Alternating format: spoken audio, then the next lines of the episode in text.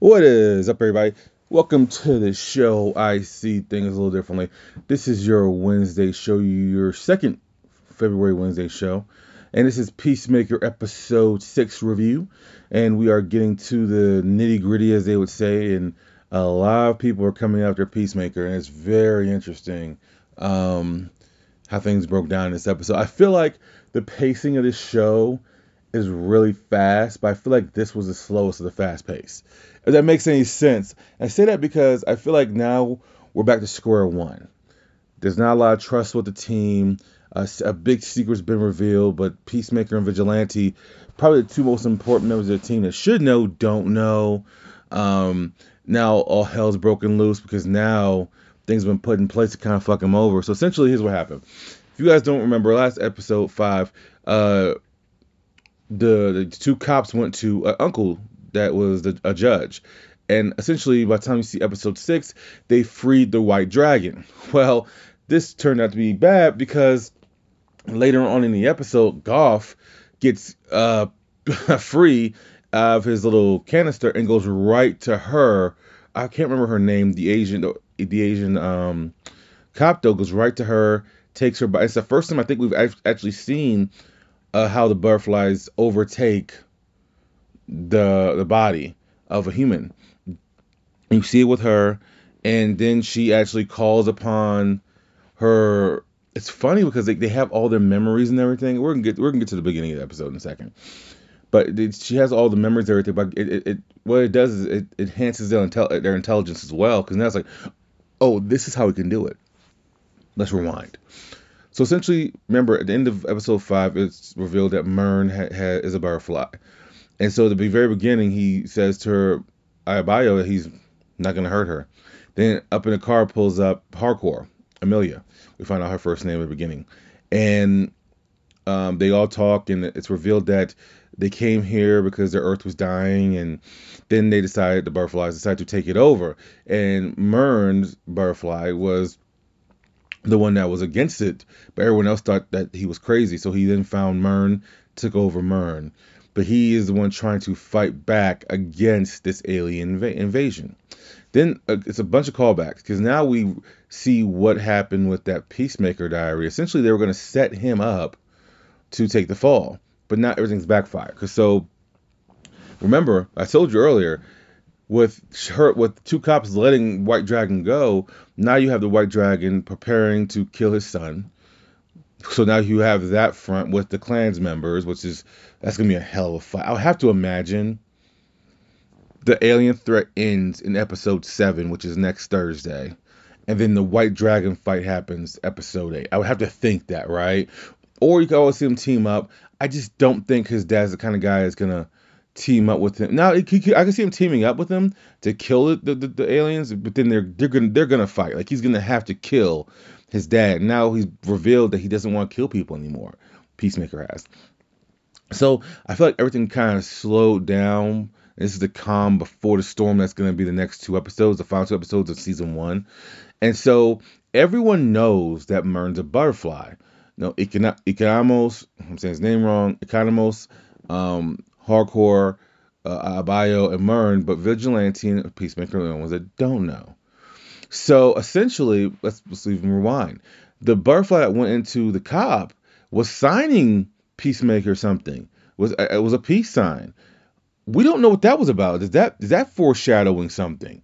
You know, for me, that I I I left confused at that part. Like it felt like it was trying to help Peacemaker and Vigilante, and now it's out to kill him. So very interesting stuff there. I definitely feel like there's more to that. Um, I would have to think Murn does not make it out of here alive. You know, I'll have to think Murn would sacrifice himself in order to save the human race because he would he just wanted peace. He didn't want to take the, the, the, human race over, which they we see how easy it is for them to take it over. And once they take it over, they have all their memories and everything like that. They know who they were a good person, a bad person. They to utilize their skills. But my thing is, they're gonna need more than four, four of them, five of them, six of them, whatever it is. What's Murn, Harcourt, Adebayo, um, Economos, yeah, six of them. Also, we still have not seen the green guy. I, I, I, I keep forgetting his name. Like it, it feels like every time I record an episode, I forget his name, and right when I'm done recording, I remember his fucking name. Because I, cause I was talking about Peacemaker with somebody the other day, and I was using his name the entire time. Judo Master. There you go. and I was saying his name, and I was like, how come every time I hit the record button, I don't remember? We haven't seen him. And remember, he said they're not here for what you think. What does that mean exactly? Is he a butterfly? There's so many questions being answered. We st- plus the reveal of uh, Bio not being uh, still being uh, Waller's daughter has not been revealed. One thing that was revealed was that she lives in Gotham City. I love the callbacks. I love not the callbacks, but I love like the the, the, the, Easter eggs in these things. They're so small Easter eggs because I feel like James Gunn doesn't want you focused on the Easter eggs. I feel like in MCU lore, that's part of the mastery of the MCU. Outside of the movies, outside of all the fan service and and things that make you mad, things make you happy, whatever, it's the Easter eggs, which James Gunn is the master of. Like uh, supposedly, um, I think they just found all the Easter eggs from the first Guardian of the Galaxy, like last year or in 2020 during the, the pandemic, right? Um, but here's my thing.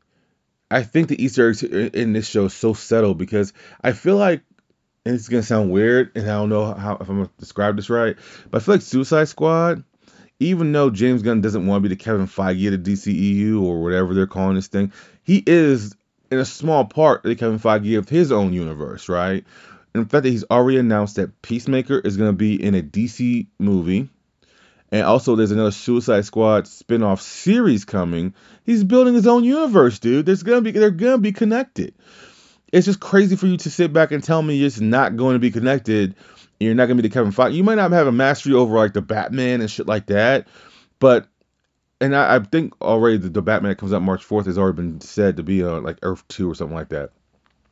But if they were to say, hey, James Gunn, you're officially done Guardians of the Galaxy because as of this last week, he said Guardians of the Galaxy 3 is the last time for all the cast to be there, unless they bring them back for some type of special thing. You're done with Guardians of the Galaxy holiday special. You're done with Guardians of the Galaxy 3. Here's five $500 million for you. Here's a $500 million budget. Help us kind of build this universe out. He's already building a universe in itself.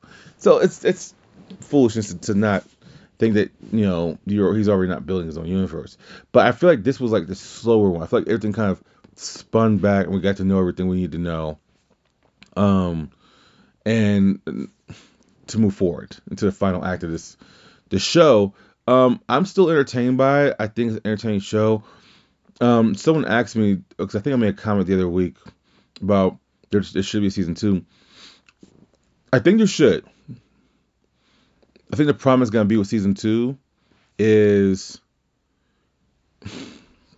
All right, one, I remember reading a review from series uh, about season one. I remember reading a couple of reviews, and everyone kept saying how it's a lack of action, and there is. You know, it's, it's mainly a bunch of setup, right? Um, however, um, hold on one second. Someone just messaged me, and I don't think I'm seeing. Oh my god, I can't believe I got that Someone really messaged me that. Are you freaking kidding me? What is going on? Hold on a second.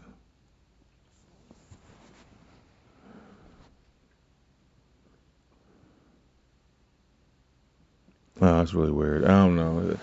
I just get two really weird messages, and I was like, "What?" Anyways, um, so I, I I think season two would have to ramp up on the action. Now that you've humanized Peacemaker and you see what he where he is, and once again, it all depends on how this ends.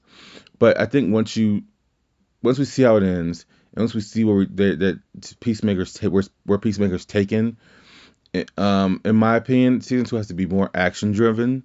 Um, still keep the humor in it, but I think it needs to be more, uh, definitely more of you already humanized him. Now let's get right to the action. Um, anyway, so here's my thing about that. Um, I think it still can be a season two. I'm still on board for that.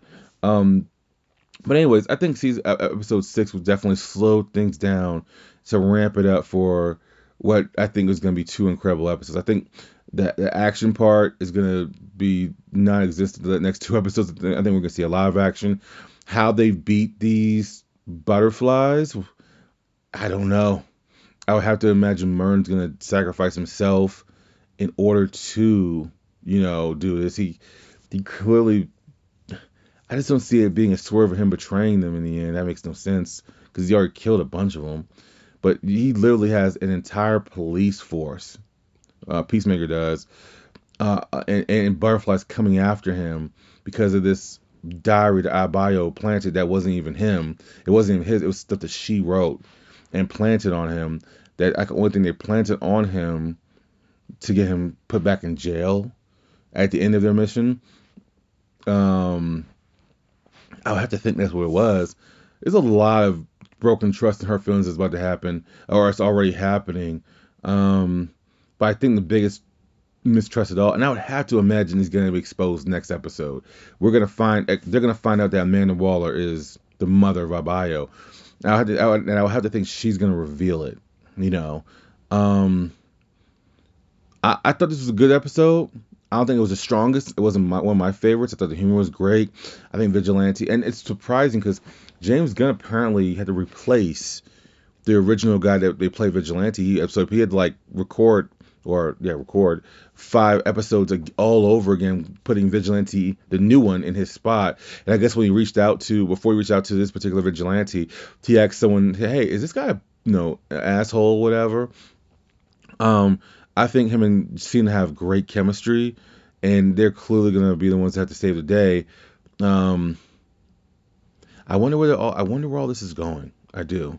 You know, I definitely even if it ends in the end, the last thing I'm gonna do is sit here and be like, hey, this should end with a cliffhanger. As far not cliffhanger, when I say cliffhanger, I mean like what what what it should leave us with some wanting more. I don't think so. I think eight episodes is good.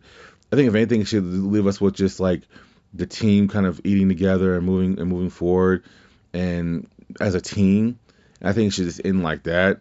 Because as of right now, I feel like I don't.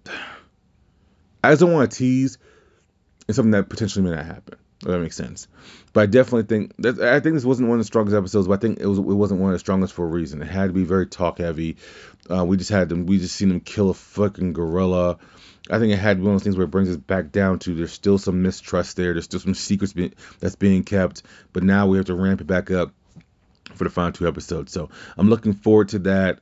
Um, yeah, I'll be back here next Wednesday uh, for a review of episode seven. I'm looking forward to it. Um, if you guys have anything, any questions, uh, just send them to my email at uh, Entertainment at Gmail. Um, well, Remote Entertainment at Gmail. Um, ask them. I'm all good, ready to go. Um, that's the show for this week, man. Hope you guys enjoy.